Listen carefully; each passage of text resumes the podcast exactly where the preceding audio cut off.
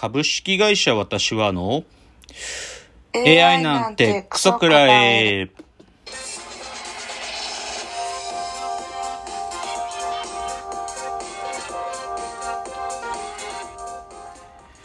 群馬が生んだ怪談時株式会社私は社長の竹之内です。サブカル研修生4代目アシスタントの深谷です。えーこの番組は大喜利 AI を開発する株式会社私は社長の竹之内が AI のことなんかお構いなしに大好きなサブカルチャーについてサブカルリテラシーの低い社員に丁寧にレクチャー言い換えれば無理やり話し相手になってもらう番組ですということで218回なんか今週のラジオエンタメライフさ最近インターネットよく見てるからさ、インターネットの話題から言っていい？はい。小学生 DJ りのかちゃんって知ってる？えー、しょ、これね、インスタグラムで DJ アンダーバーリノカで、あのね、検索すると出てくる赤なんだけど、小学1年生なのに DJ やってんの、女の子が。すげえ可愛いの、それが。なんかね、え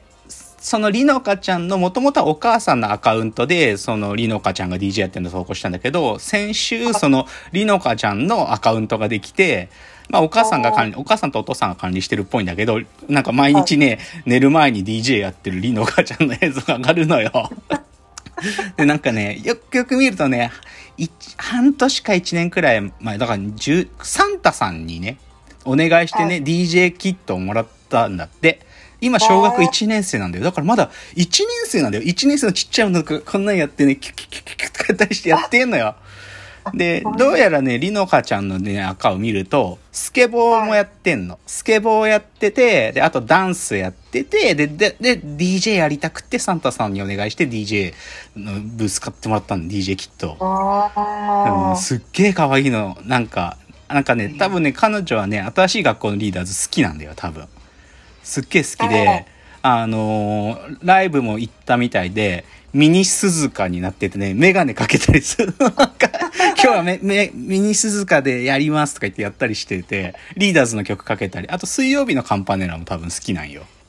うん、だからね、それで繋いでね、毎、毎夜ね、よ寝る前の DJ タイムつってやりながら踊ってんの。すっげえ可愛いの、それ。あだから、インターネットで見つけた話題ね、一つ。えっと、次が、あの、カンジャム完全燃焼が、あのー先週かな？あの、スペシャルでちょっとやってて、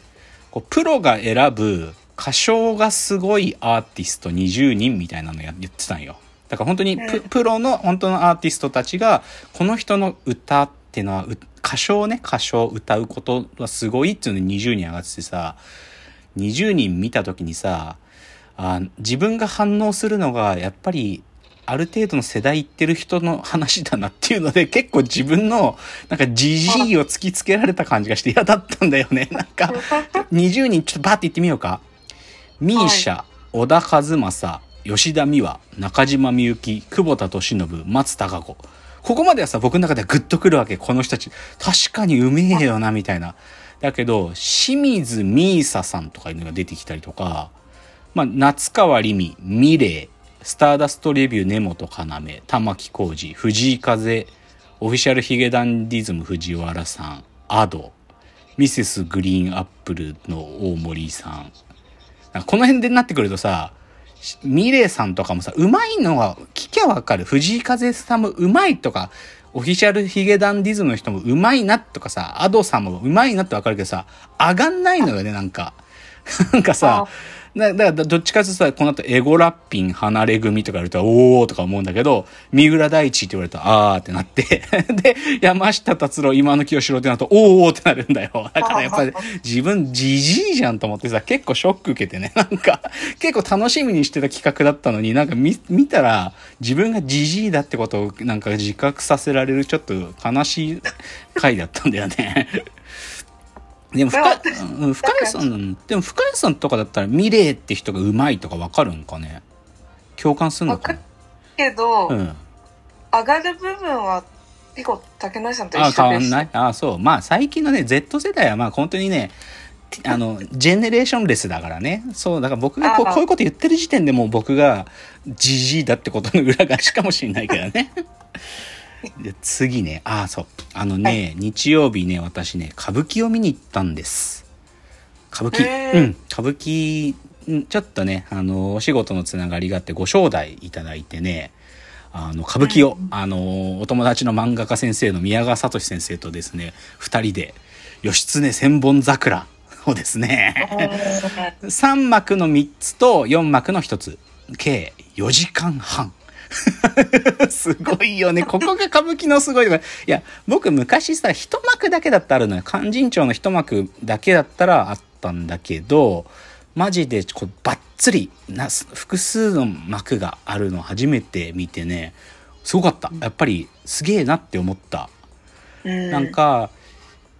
義経千本桜ってさなんか義経ってついてるからさ義経出てくるんかなと思いきや義経ってあんま出てこないんよ。うんもう逆に別の人が主役っていうかヒーローが何人もいるんだけどさ。で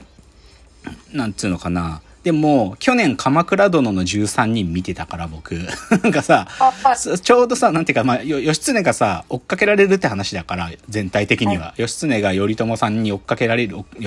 鎌倉が放った資格に追っかけられて逃げていくって話だからさ、まあその道中の話とか、あとは、なんていうの、平家の残党の話だからさ、だかうんら、鎌倉殿の13人見てたから、なんか、で、一緒に行った漫画家先生も、あの、鎌倉殿の13人一緒に見てたから、それであの、ああのシーンはここの話だったんかみたいなんで、よかったし、あの、やっぱりね、見るポイントがね、多少こう発見できてくんだよな、なんか見てると。だからね、面白かったですよ。うん。で歌舞伎行ってきましたって報告。あとは、あの、野呂佳代さんってわかる？野呂はいはい。もうさ野呂佳代さんもはや今女優じゃん。なんか。いや彼女女優だよもう。なんかさあのー まあブラッシュアップライフも出てたんだけどさ野呂佳代さん。実ははい。ここのせこの前僕が騒いでたさ映画「怪物」にも実は野呂佳代さん出てるのよ。本当に。野呂佳代だと思って。でうめえのよまあまあ。うめえのよ。でさ昨日とか一昨日もたまたま見てたなんか NHK のち15分枠のドラマで「褒める人褒められる人」っていう森川葵さんが主人公のドラマやってんだけどそこにも野呂佳代普通に出てきて野呂佳代さん女優だよすげえ。うまいらしいんだよねマジで。なんか野呂佳代さん使った人たちがみんな野呂佳代さんいいねって言ってて。まあいいよね。なんかあのむくっとした感じがさ。なんかさいそうだしさ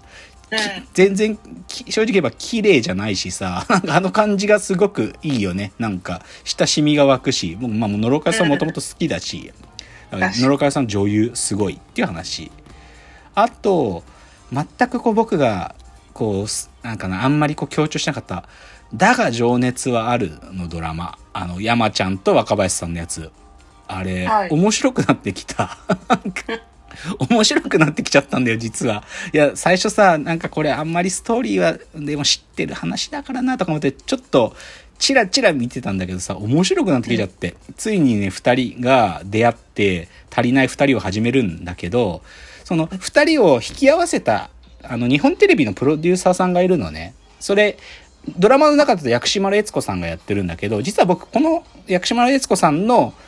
モデルになった人は安島さんっていうんだけどに日本テレビの、はい。日本テレビの社員さんで安島さんだけど僕安島さんとお食事したことあってあのたまたまのつながりでね安島さんの同級生の人が、まあ、我々と仲良くしてる人でであそれで安島さんと飯食うから一緒に行こうっつって安島さんと飯食ったことあるんだよ。なんかそういうのとかも、あ、薬師丸悦子やってんだ、熱いな、みたいな話とか、はいあと、まあ、足りない二人で、クリーピーナッツはさ、重要な役割を果たすからさ、クリーピーナッツが足りない二人って曲を書くから、そのクリーピーナッツの役をかが屋の二人がやってんのもまたね、これだと面白いんだよな。そう、かが屋の二人が足りない二人を見てね、燃え、盛り上がって、足りない二人って曲を勝手に作っちゃうってとこまで来たのよ、この前の回で。なん面白くなってきた。そう。すごい面白くなってきたっていうのが足りない二人。あとは、あ、まあこれ今週の自転車ライフ枠で言うと、ネットフリックスでドキュメンタリー始まって、あの、ツール・ド・フランス栄冠も風の彼方にっていうね、あの、前回のツール・ド・フランスの本当に1日目から21日目までずっといろんなチームの取材してる、こう面白いんだよな っていうのがネットフリックスでやってるやつ。まあ、今日自転車、まあ、ファンは見てくださいって感じかな。じゃあ、最後、今日の格言で冒頭終わりますね。えー今日の格言。ビートルズはやっぱりすげえ。これ。これマジね、ちょっと感激して、あの、え映像の世紀バタフライエフェクトって NHK がやってるシリーズで、あの、ついこの前やってたのが、ビートルズの革命、赤の時代、ノッポのサリーが起こした奇跡っていう、ね、これね、前編後編で、後編は来週なんだけど、これも感激し、まあ別に知ってる話なんだけどさ、でも感激してさ、やっぱりね、ビートルズってね、60年代っていうね、時代を象徴してたし、なんかその象徴として、いろんなことを壊したんだよね。それがすごくやっぱりわかる。階階級社会っていうのを壊したの、まず彼らはイギリスの。超かっこいいの。ジョン、ジョン・レノンがさ、その、本当にね、あの、王族たち、まあ、いわゆるイギリス王室も見に来るコンサートがある時にね、ジョンが最後に言った MC があってね、次は最後の曲ですって言った時にね、安い席の人は拍手を、高い席の人は宝石をジャラジャラ鳴らしてくださいって言ったんだよ。すごいよね。当時のイギリスでこんな上流か上流階級を揶揄するなんてありえなかったんだよね。でもその映像が残っててさ、超かっこいいの、それが。安い、もう、だからまあ彼らも労働者階級だからさ、なんかその階級意識なんてバカバカしいぜっていうね、本当に。すげえかっこいい。だからまあその階級、ビートルズによって壊れた階級意識によって誕生したのはミニスカートってカルチャーだよね。だから、ミニスカートの象徴のツィギーがね、私が何だってしたっていいんだってビートルズが教えてくれたのよとかも言ってんのよね。かっけえのよ。あ、やべえ。時間来ちゃった。次です。